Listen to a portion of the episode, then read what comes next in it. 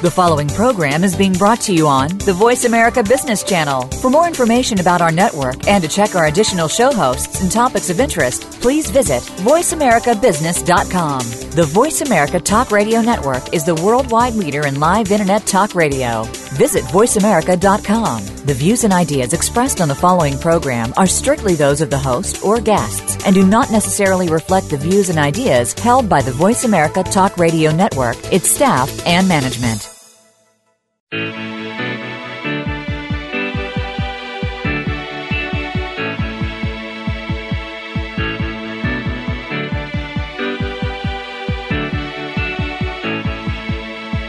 This hour of the Costa Report is brought to you by IBM. Big data at the speed of business.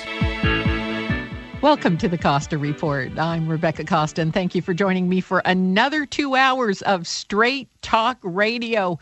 I want to welcome new listeners joining us on radio affiliates coast to coast in all 50 states, including new friends in Alaska and Hawaii. And a special shout out to our men and women in uniform who are joining us from remote locations over the internet. Thank you for making us part of your Newsweek. In just a moment, Former United States Ambassador to Afghanistan and Deputy Chairman of NATO, General Karl Eikenberry, will be joining us to talk about a war which seems to have no end.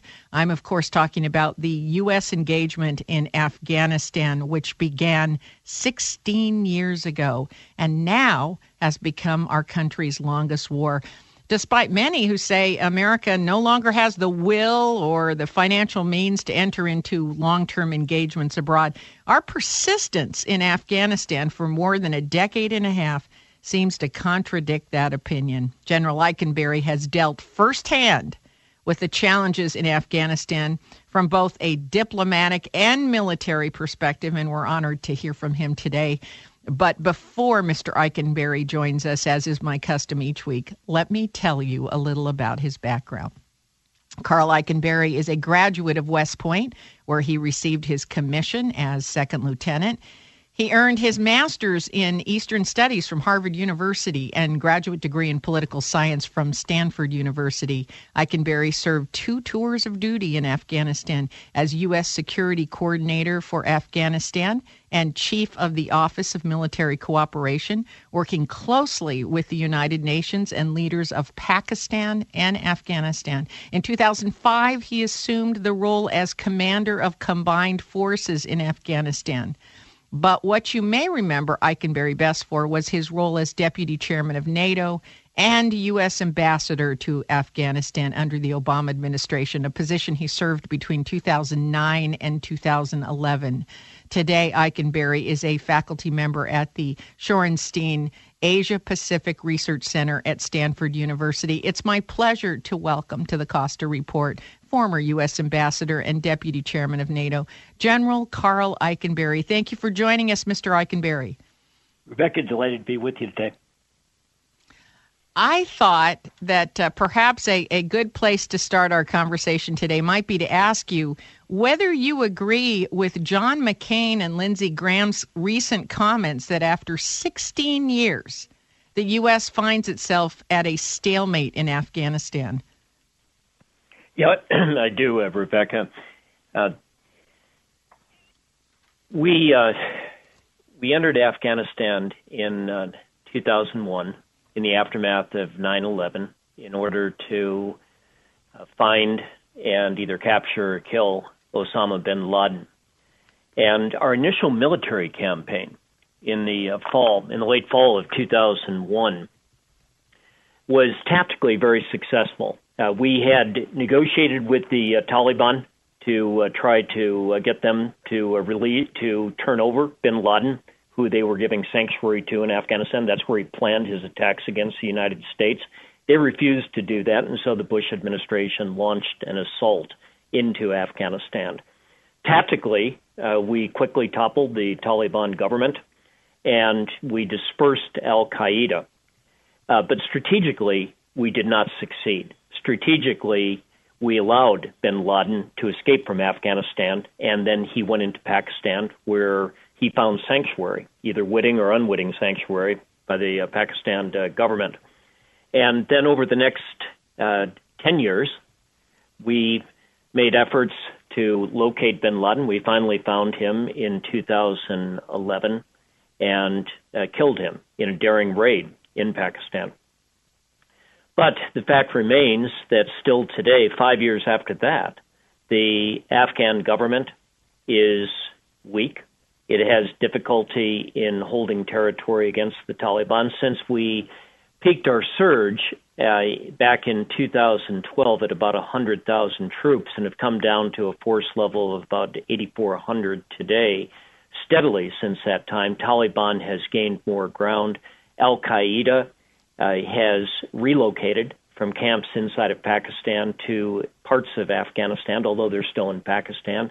And since that time as well, we've had the emergence of ISIL uh, or ISIS on Afghan territory. So we find ourselves very much at a military stalemate uh, on the ground, and I'd characterize it as one in which the United States, in the absence of providing at least the amount of military support and financial assistance that we do today, that in the absence of that, that the Afghan government would suffer uh, continued uh, defeats at the hand of Taliban. And although I don't think Taliban has the uh, strength or the coherence to topple the Afghan government, I think what we would find over time with the diminishment of U.S. military support, that we'd find that uh, uh, Taliban would continue to gain more control of the countryside and the security threat to the United States with that is into those areas of Taliban control. We could assume that international terrorist organizations such as Al Qaeda or ISIS fighting against Taliban to uh, control its own territory would reconstitute themselves and pose threats to the United States homeland and those of our allies. Well, let's talk about the weakness of the Afghani government itself, because this was something that you were concerned about way back in 2009. I mean, you felt that there was potential for the uh, Afghanistan government and economy to become overly dependent on the United States. Uh, on the other hand, we have allies like Japan, Germany, South Korea, and other peaceful nations who depend on the U.S. militarily, uh, but you know, and, and we maintain permanent military presences in the, in those countries. Um, but you were concerned on a larger level that they would become dependent far more than just for military stability. Should we think of Afghanistan more along the lines of of allies like Japan, Germany, South Korea, where uh, we need to have a permanent presence, uh, bases there, help them rebuild the country, uh, rather than we're in and then we have a, a, particular date in which we're expected to get out? Those are uh, those are the key questions, Rebecca, that have to be answered in Washington D.C. and hopefully with a debate that includes the American people behind it. So, two questions. But I think First the American all, people are thinking that when, when we get involved in these engagements, we go in and then we get out, like the American Red Cross does after a disaster. They go in they until people make arrangements, and then they're supposed to get out. Of course, when we had a disaster like Katrina, that's not how it rolled out. So th- I think that's the expectation the American people have, don't you? I do very much. You know, what uh, when we first went into Afghanistan, the American interest and the objective was very clear. It was to uh, kill uh, Osama bin Laden and to destroy Al Qaeda, who had attacked the United States of America and had attacked the United States of America and our uh, interest overseas for some years.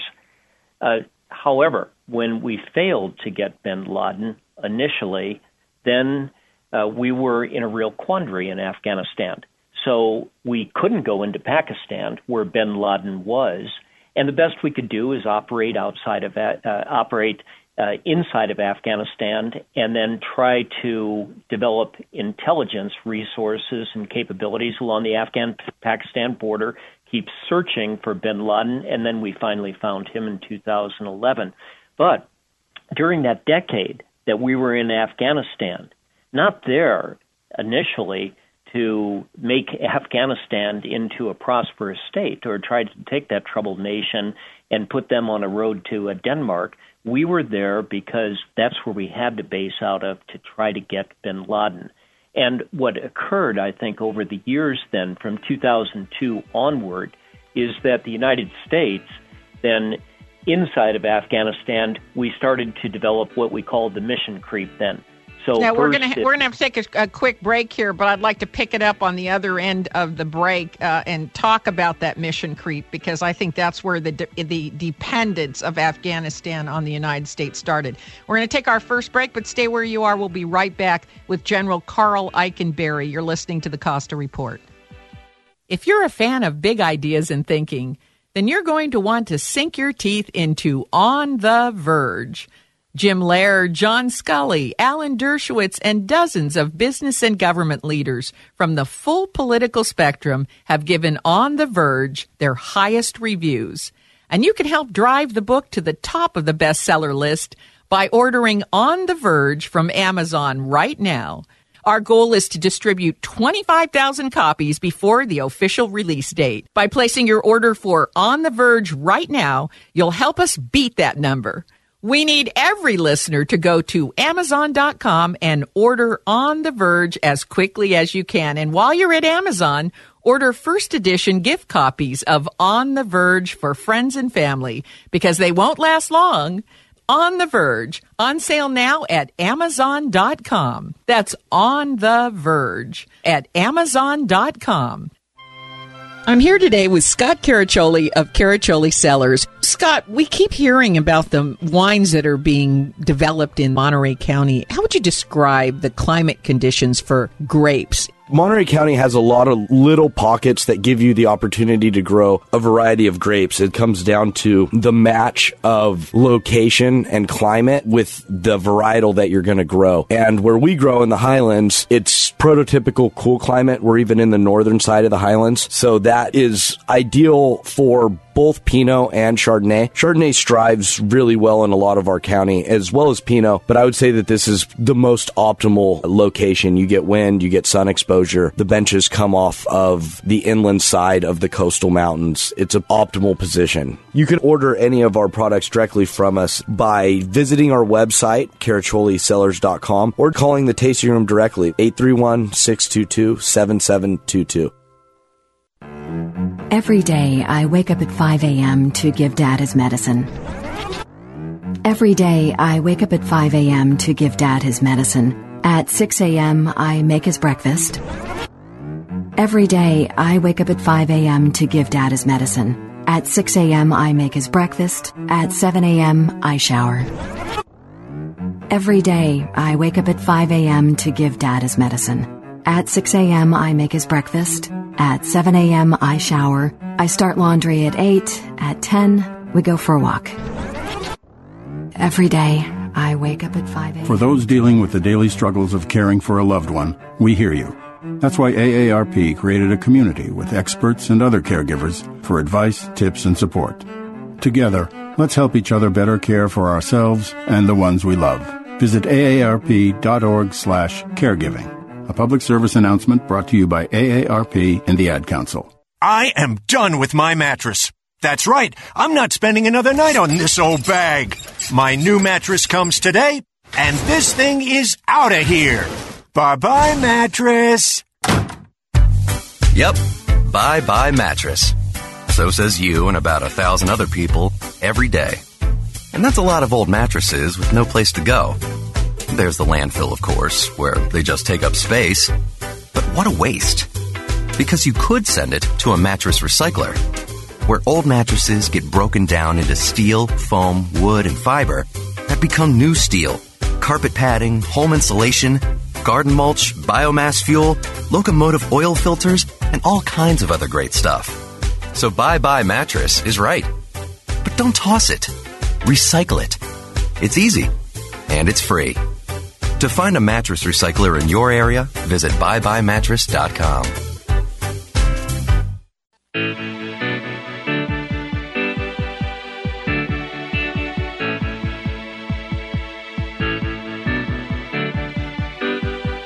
Welcome back to the Costa Report. I'm Rebecca Costa, and my guest today is former ambassador to Afghanistan and deputy cha- chairman of NATO, Mr. Karl Eikenberry. So let's pick it up where we left off before the break. Uh, you were explaining that the reason we went into Afghanistan was uh, to topple the Taliban and find bin Laden. And once bin Laden escaped to Pakistan, we needed a location to operate from. But uh, during the time in which we were operating there, we, we created a bit of a, a, unhealthy dependency on the United States. So even after we killed bin Laden, uh, we we ended up with a weak Afghani government, and uh, I, I believe the the latest uh, estimates are that uh, roughly that the Afghan government is is in control of roughly somewhere between 50 and 60 percent of its own territory. Is, is that about right? That's uh, that's about right. It's the those are hard statistics to be precise about, but I think that Rebecca, the numbers at about two thirds, perhaps, of the uh, country that the country that the government maintains a positive control over. Mm-hmm.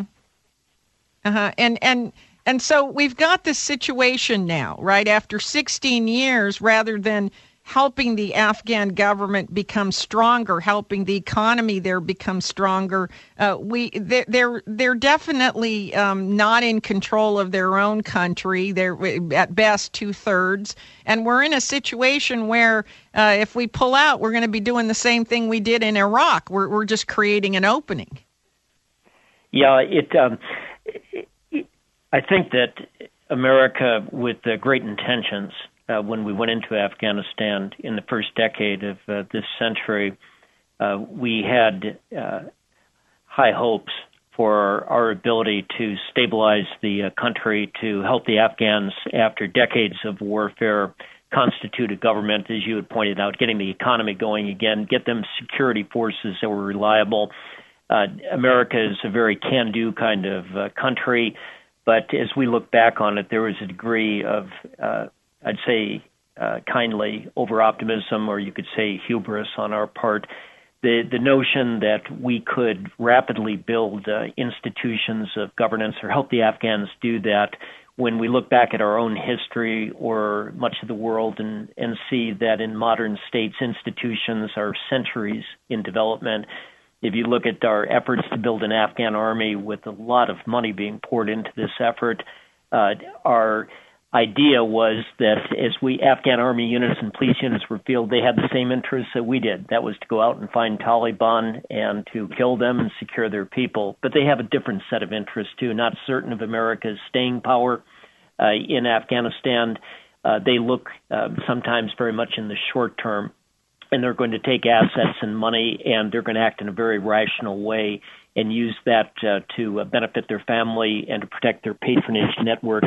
And then third, we we've just tended to underestimate the importance of regional actors and how they can disrupt our efforts. So we can send 100,000 troops into Afghanistan, but Pakistan, uh, which looks at our efforts to build a stable Afghan government aligned with us as very threatening to their own national security interest, for far much less money than it cost us and the taxpayers to send 100,000 troops to Afghanistan, for far less effort, they can easily disrupt all that we're attempting to do. So, w- what we're left with then, Rebecca, is trying to decide in this year of 2017 what are our enduring interests in uh, Afghanistan. Certainly, uh, destroying ISIL and uh, keeping Al Qaeda off balance is important but do we need to have a, a, military presence in the country in order to do that? If that's the argument, then we need a, a military presence in Yemen, Libya, and many other places of North Africa and the Middle East right now. We certainly don't have the economic interest in Afghanistan.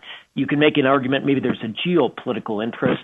Uh, Iran uh, to the west, uh, Pakistan to the southeast with nuclear weapons, Russia to the north, China to the east that's geopolitically prime real estate. But if we don't have the economic interest or the vital security interest, then is that a part of the world that we should be investing a lot of resources in order to keep that military presence, which excites a, a terrorist reaction and it certainly excites a regional reaction from Iran, Pakistan, Russia, and possibly from China.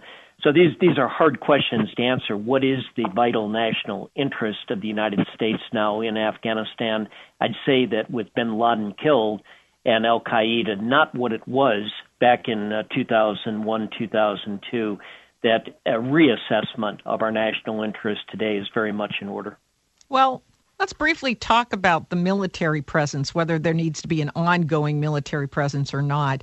Uh, and I, am going to throw something sort of loaded at you here. Uh, Erik Prince, the founder of Blackwater, has proposed this idea that uh, the U.S. military can't stretch that far. We can't be in all places that we need to be in, and that there comes a point at which there should be a handoff to a contract military. Now, I know this is a controversial idea, but uh, he is uh, in Washington, D.C. right now, lobbying very strongly that uh, the U.S. Uh, government military needs to begin pulling out of Afghanistan and hand that off to ongoing contract military. How do you feel about that? I think that's a absolutely horrible idea.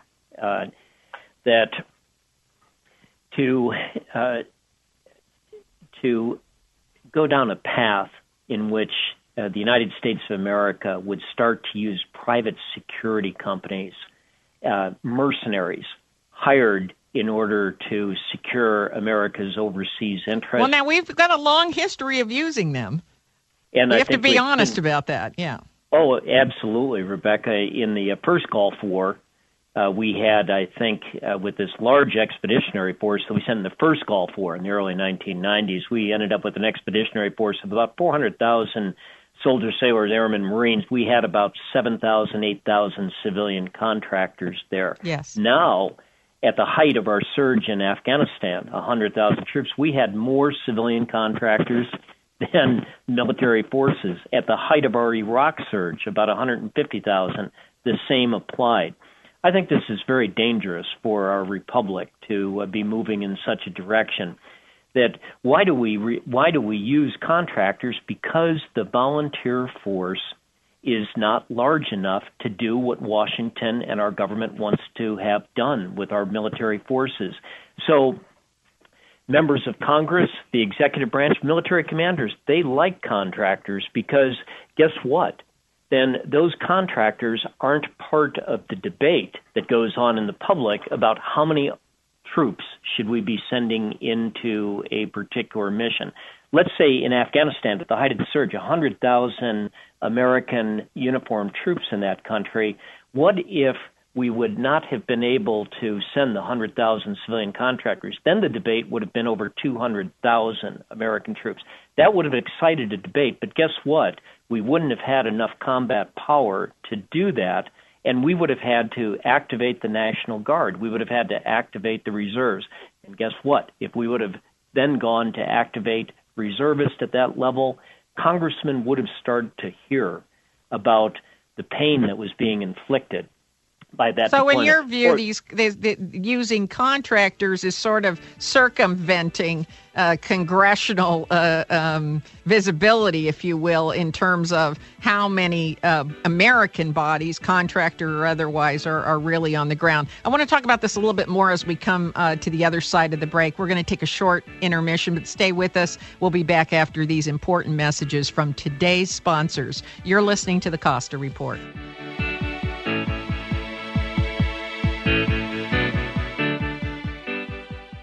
When I say Italy, what comes to mind? Venice. Capri. Oh my gosh, Capri was marvelous. The views, the cliffside views, or traveling to Sorrento. Perillo Tours. Oh, Perillo Tours, for sure. Perillo. Hi, I'm Steve Perillo of Perillo Tours. With over 70 years of tour experience to Italy, it's no wonder Perillo Tours is synonymous with travel to Italy. I think of the culture. And to walk up to certain areas and touch a wall and think, well, this wall's like 3,000 years old. Being on a Perillo tour on our anniversary was better than anything I can remember ever on an anniversary. I personally approve every itinerary to ensure a stress free, once in a lifetime vacation. Salute! Call now for your free insider's guide to Perillo's Italy. Call in the next 30 minutes and qualify for a $100 gift card when you travel with us. Call 800 897 7176. 800 897 7176. 800 897 7176. I'm Paul George of the Indiana Pacers. When I was six, I had one thing on my mind. When I was six, my days were spent playing basketball every chance I could. When I was six, my dream was to make it to the NBA. When I was six, my mom had a stroke. So I want you to learn the signs of a stroke fast. F A S T. F, face drooping. A, arm weakness. S, speech difficulty. T, time to call 911. Because the sooner they get to the hospital, the sooner they'll get treatment. And that can make a remarkable difference in their recovery. I'm Paul George. Protect the ones you love. Spot a stroke F A S T. Fast. Life is why. Visit strokeassociation.org. Brought to you by the American Stroke Association and the Ad Council. Women now make up 37% of the workforce, changing their role forever. Harvard Medical School has now opened its doors to new female applicants. The first woman is now in space. The majority of last year's doctorate degrees were earned by women. We've come so far, but our news is changing for the worse. More women die from heart disease and stroke than men, even though it can be prevented. Make a change at goredforwomen.org today. Brought to you by the Ad Council and the American Heart Association's Go Red for Women. Okay, what are you wearing right now? Nothing. That's right. So mommy's gonna teach you how to dress yourself. Underwear always comes first, name tag at the back, then pants, then shirt. Get the first button in the right hole or you have to start all over. Socks going first, then shoes right on right, left on left. With shoelaces, just take the ends, cross them over, switch the loops, the rabbit goes down the hole, pull tight, and you're left with bunny ears. Got it? Why are your pants on your head? Most parenting is hard to do in just two minutes. Two minutes twice a day making sure they brush their teeth is easier, and it could help save them from a lifetime of tooth pain. Visit 2min2x.org to find out more. A message from the Partnership for Healthy Mouths, Healthy Lives, and the Ad Council. Psst. Yeah, you, it's me, your heart. Listen to me. We've got to talk. High blood pressure is serious, and yours? Whoa. What happened to us? We used to be so much more active. But lately you've been ignoring me. I know you think I'm just gonna keep ticking away forever, but you're wrong. You can do so much more to control your high blood pressure. Doing the minimum isn't doing enough. I'm under a lot of pressure and can quit whenever I want. Bet you didn't know that. But I like my job. Just treat me better. Check on me. Give me something green to nibble on every once in a while. And maybe we can do some exercise on occasion. Let's get to it. After all, we're in this together. Listen to your heart. Don't let it quit on you. High blood pressure can lead to a stroke, heart attack, or death. Get your blood pressure to a healthy range before it's too late. Find out how at heart.org slash blood pressure. Check change control. A message from the American Heart Association, the American Stroke Association, and the Ad Council.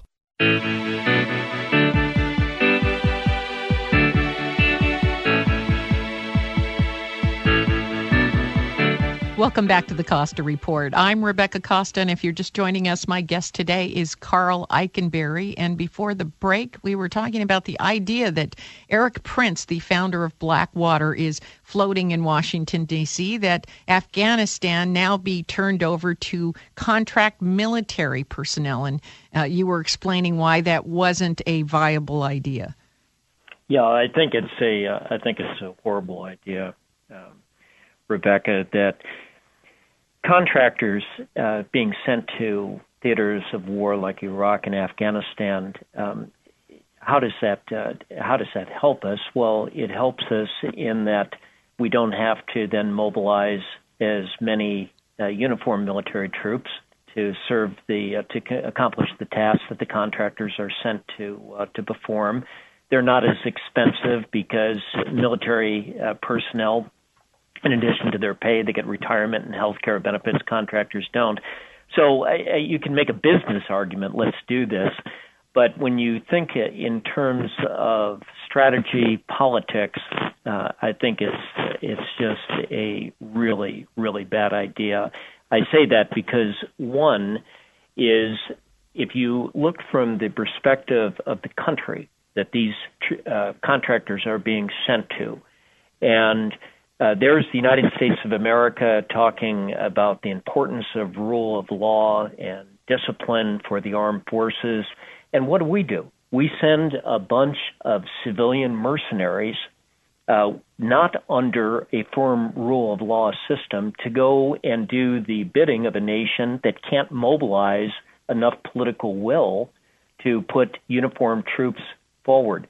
Secondly, that when we mobilize uh, and send large numbers of contractors abroad into these uh, combat zones, uh, what are we really doing here domestically? Well, we're making it easy for politicians not to have to mobilize National Guard, uh, even more to potentially have to start to draft Americans. Well, no politician wants to do that, so this is a political cop out then for Washington, D.C. And I have to say, it's a cop out for the American people, too. You know, if we go back to the early days of the Republic, when the founders of the Constitution, uh, founders of our nation, debated the outlines of the Constitution, one of the most important debates that took place was questions of war and peace. And the founders, Hamilton, Madison, uh, they were very concerned with establishing a system in our country, and so that if decisions to send uh, Americans off to war were being made, the American people would have a vote in this, so to speak. And so we had a set of checks and balances established within our Constitution, and very importantly, this direct connection between the American people, their armed forces, through the members of Congress. With the decision to end the draft in this country and go with an all volunteer force, that was broken. And so, how could it be now that uh, in 2011, 10 years after we went into Afghanistan, we surged up to 100,000 troops into that country. Do you think that if we had a draft army at that point in time, we would have ever had 100,000 troops 10 years after 9 11 with a failed campaign in Afghanistan? Do you think the American people with a draft army would have allowed Congress to sit idle as 100,000 troops were sent into Afghanistan or 150,000 troops into Iraq? I think the answer is no. It's not to say that the decision to conduct our military campaigns in Iraq or Afghanistan were necessarily bad decisions. But what we can say is the American people are divorced from those decisions. Now, to say that we're going to go beyond this and we're not even going to send all volunteer forces, but instead we're going to rely on civilian contractors to do our bidding. I think that would be another uh, step down a very slippery slope in our republic where we're starting to hand off the responsibilities to go to war and project American power abroad. And let's outsource that entirely now to the executive branch in Washington, D.C. And furthermore, let's subcontract it to contractors. Well, I I agree. Uh, I agree with you. I, I don't think it's a good idea to subcontract to mercenary forces, but I, I actually have two practical reasons. One is they're not they don't have to abide by the uniform code of military justice. And so their behavior uh, their their rules of engagement are very very different and not always controllable as we have experienced in, in other nations. But I have a, a very practical concern, and that is when you subcontract to people who make money from war, there's no incentive to resolve conflict. In fact, con- resolving conflict there or tampering down, um, uh, you know, conflict uh, would mean unemployment. You you make less money. And, and so there's no, from a business model standpoint, there's no incentive for contractors to, um, you know, uh, I don't know, resolve the engagement and get out. Why would they? Yeah, I, I, I would agree with that. Uh, I mean, there's a reverse incentive to keep it going. There is, and again, in terms of you mentioned uh, the the question of compliance with rule of law accountability. I can't tell you how many uh, bad days I had as a commander and as uh, the American ambassador in Kabul, where I was being uh, called to the presidential palace or I was being called to the Afghan parliament to try to explain the misbehavior of contractors. Oh, I, I absolutely believe it. As you know, uh, my father moved our family over into Laos, which was uh, populated with mercenaries and subcontractors, and so I have firsthand experience with what you're talking about, and uh, and that bothers me. It bothers me that they don't have the same rules of engagement, and also that there's no incentive to resolve. Unfortunately, General, we are just about out of time. uh, I could keep you here for hours, but uh, before we say goodbye, I'd like to take this opportunity to thank you for your service to our country and also for making time to be with us today. Thank you, General. Rebecca, it's always a pleasure. Thank you. Before we take our scheduled break, I want to tell you about a free offer that's guaranteed to change the way you feel about shaving. About a week ago, I finally got my free Harry's Razor shaving kit in the mail. Now, I'm I'm the first to tell you that never, not in a million years, did I think there was any difference between razors, but I was in for a surprise, and, and not just me.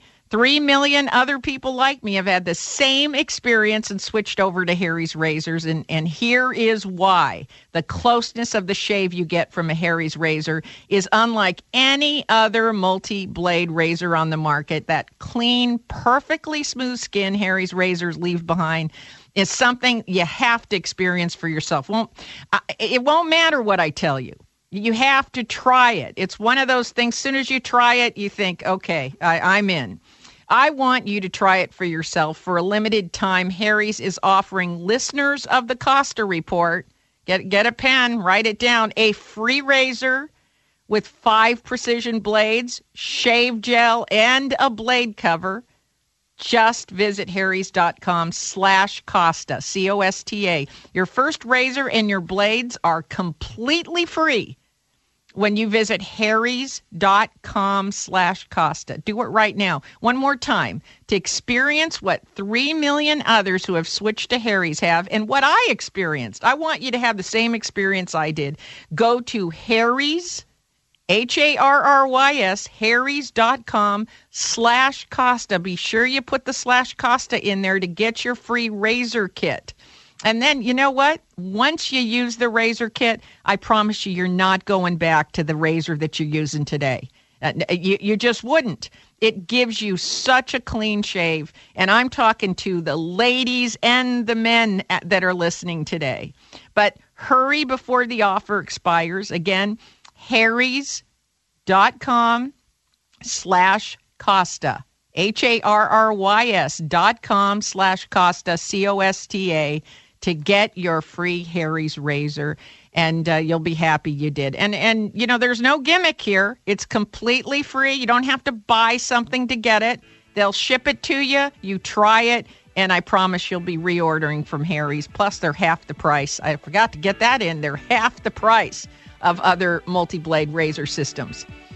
We have to take a short break, but stay tuned. We'll be right back and I'll tell you what I think we ought to do in Afghanistan. You're listening to the Costa Report.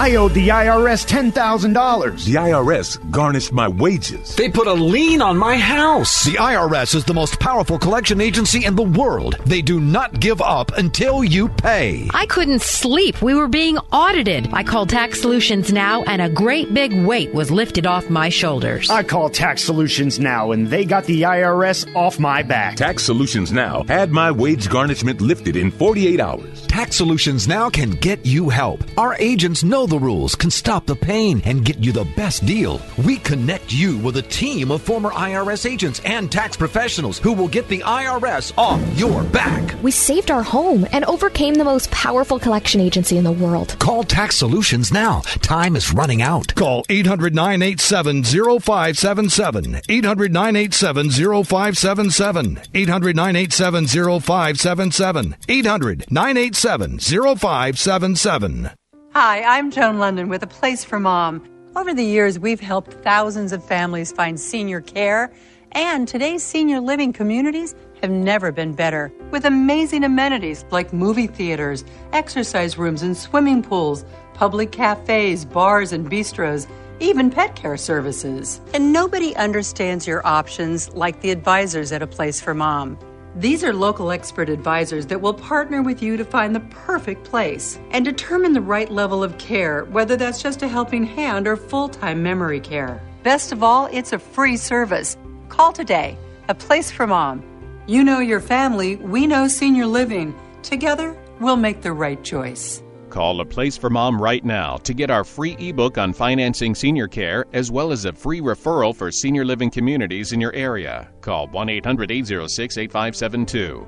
That's 1 800 806 8572.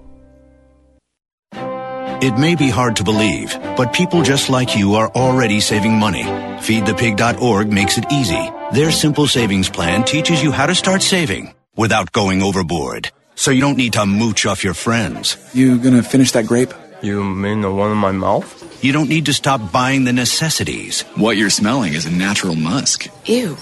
You don't need to be a medical test subject. How do you feel? Mostly okay. I. Sometimes, though.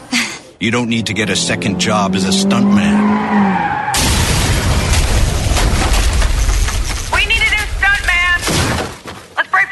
You just need an internet connection. Don't get left behind. Start your personal savings plan with the tips and tools on feedthepig.org. That way, you don't need to sell your soul to the devil. 15 bucks is the best I can do. All right, deal. Brought to you by the American Institute of CPAs and the Ad Council. Hey, America, we need to have a little talk. I don't know if you've noticed, but we got a lot of food in this country. A lot of peaches, a lot of corn, a lot of apples, a lot of everything. We've got so much food that we can't even eat it all. So if we got all this extra food, how are 17 million kids in America struggling with hunger? I just don't get it. That's why the Feeding America nationwide network of food banks gathers surplus food and gets it to the hungry kids who need it. They can get you food even if you live in Idaho or Alaska or somewhere crazy like that. This isn't complicated. We got extra food and we've got hungry kids. Feeding America's done the math. Now it's your turn. Support Feeding America and your local food bank at feedingamerica.org. I know you got internet on your phone, so what are you waiting for? We can't do it without your help. Brought to you by Feeding America and the Ad Council.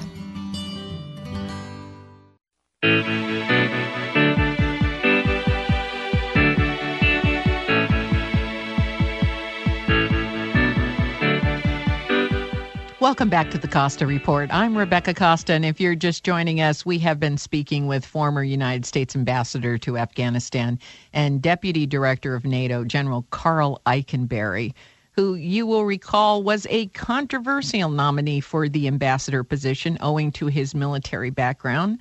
Uh, but it, it, we don't normally nominate uh, people from the military uh, for ambassador positions. But it turns out that Eikenberry was actually the perfect candidate for Afghanistan because his philosophy of using soft power was exactly what was needed to succeed in Afghanistan and, and in other autocratic nations. So, what exactly is soft power and why is it so effective? Well, the best example of soft power I know is post war Japan.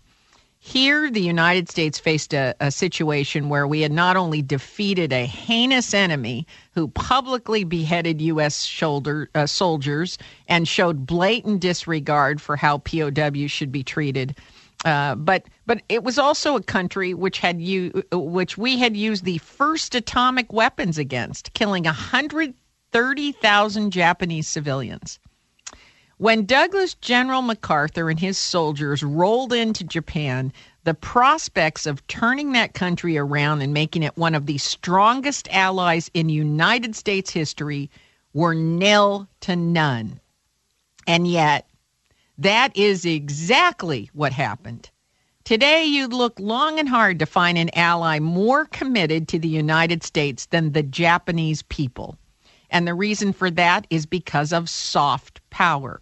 Soft power means using more than military might to gain control of dangerous conditions. It means emulating the qualities and the behavior we expect. In other words, by showing people a better way to govern and live, we appeal to a more reliable form of loyalty than forced compliance. A people who are treated as if they have no choice might cooperate for a period of time but then what? When you take away a country's ability to stand on its own two feet and make them dependent, this is a cooperation, it's an allegiance by default. It isn't the kind of ally that you can depend on. General MacArthur recognized this and embarked upon a plan to show respect to the Japanese people, beginning with the Japanese emperor. Although stripped of all legitimate power, the emperor was looked upon as an important individual because how the emperor was treated would set the tone for how the Japanese people were treated. So the U.S. began an aggressive campaign of rebuilding post war Japan with the emperor's cooperation and with the goal of helping that country to become wholly independent. And we succeeded. The same country, right, where uh, 130,000 civilians on Japanese soil were killed, right, suddenly became a world power and we were responsible for setting Japan up to become that economic superpower. This created an unwavering American ally in Asia, the one we have today. That allegiance was not something that was forced, it was nurtured through rebuilding and respect. Now let's look at the situation we face in Afghanistan. The United Nations reports that in the past 16 years, an estimated 360,000 individuals have died as a result of war related activities in that country. Two and a half times as many as were killed by atomic weapons in Japan. What's more, the Taliban still controls somewhere between 10 and 40 percent, let's say, of the country and and and by the way those percentages are beginning to creep up again and this is very worrisome. Making matters more difficult we've turned the afghan economy into one which is completely dependent on the united states to prop it up. There is no viable economy in afghanistan. You heard it here no industries, no exports, no realistic plan for the country to recover from their devastation. The fact is, instead of soft power, the U.S. has relied on hard power, which means mandatory unilateral compliance. Something history has proven time and time again does not produce sustainable peace or great allies. We are the country who helped rebuild Japan and Germany and South Korea, the country that brought democracy and the rule of law and respect for human rights to these nations. We showed benevolence and compassion and modeled what it meant to be the world's great superpower. We led by example and we offered people a better way of life. And when faced with a better option, most people, most logical, hardworking, everyday people on Main Street will choose the better choice. But never did America embark on a military strategy which made a country dependent on us. We didn't do that in Germany. We didn't do that in Japan, Vietnam, Korea. And we must not continue to do that in Afghanistan. What Afghanistan needs now, more than ever, is a plan to make Afghanistan into an independent economy which does not need the United States. And in so doing, we will engender an ally that this country can count on for years to come. Of course, that'll take money. It'll take patience and leaders like Eikenberry who understand the effectiveness of soft power and how to use it. If President Trump, John McCain, Lindsey Graham, and others are looking for a way out of Afghanistan, they, lead, they needn't look no further than America's strongest allies and then follow the time tested empirical model which has served this nation so well. We already know what works. We know there are no shortcuts. We know the consequences of cutting the cord before a nation can stand on its own two feet. And now we must act on what we know. Now, today we've been talking about what it takes to succeed when the challenge ahead is complicated and specialized. And everyone knows that no matter what that challenge is, whether it's fighting a war on the battlefield or in the competitive marketplace, success starts and ends with having the right talent, the right people for the job. Which brings me to my question Are you hiring? And if you are, do you know where to go to find the most qualified and experienced candidates? And that is where ZipRecruiter can help. With ziprecruiter.com, you can post your job to 100 plus job sites with one click. Then powerful technology matches the right person to your job. And you can imagine how much time you save by posting a job just one time and having it appear on 100 job sites. Never mind how much you increase the odds of locating that perfect person for your opening. This is why ZipRecruiter is different and used by thousands of businesses, small and large. Unlike other job sites, ZipRecruiter doesn't depend on candidates finding you, it finds them. In fact, over 80% of the jobs posted on ZipRecruiter locate a qualified candidate in just 24 hours.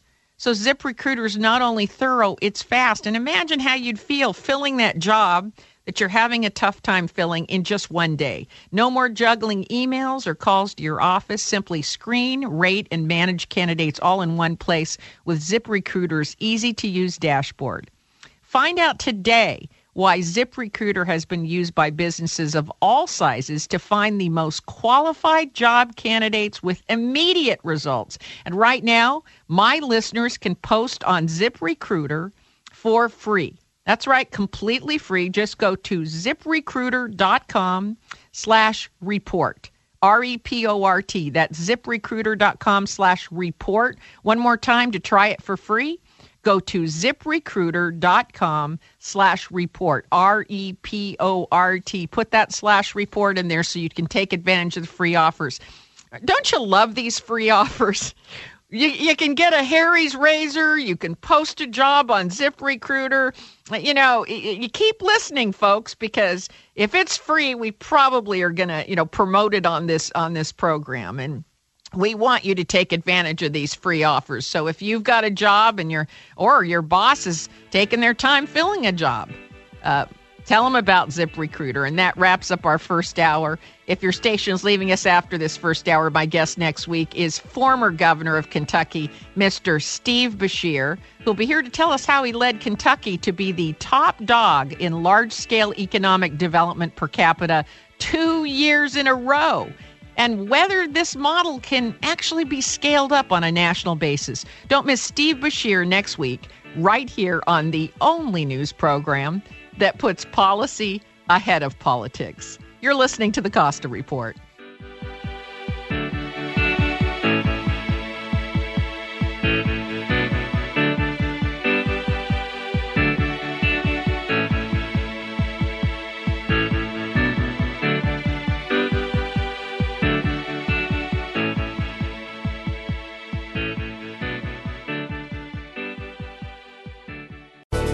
Thanks again for listening to the preceding program brought to you on the Voice America Business Channel. For more information about our network and to check out additional show hosts and topics of interest, please visit voiceamericabusiness.com.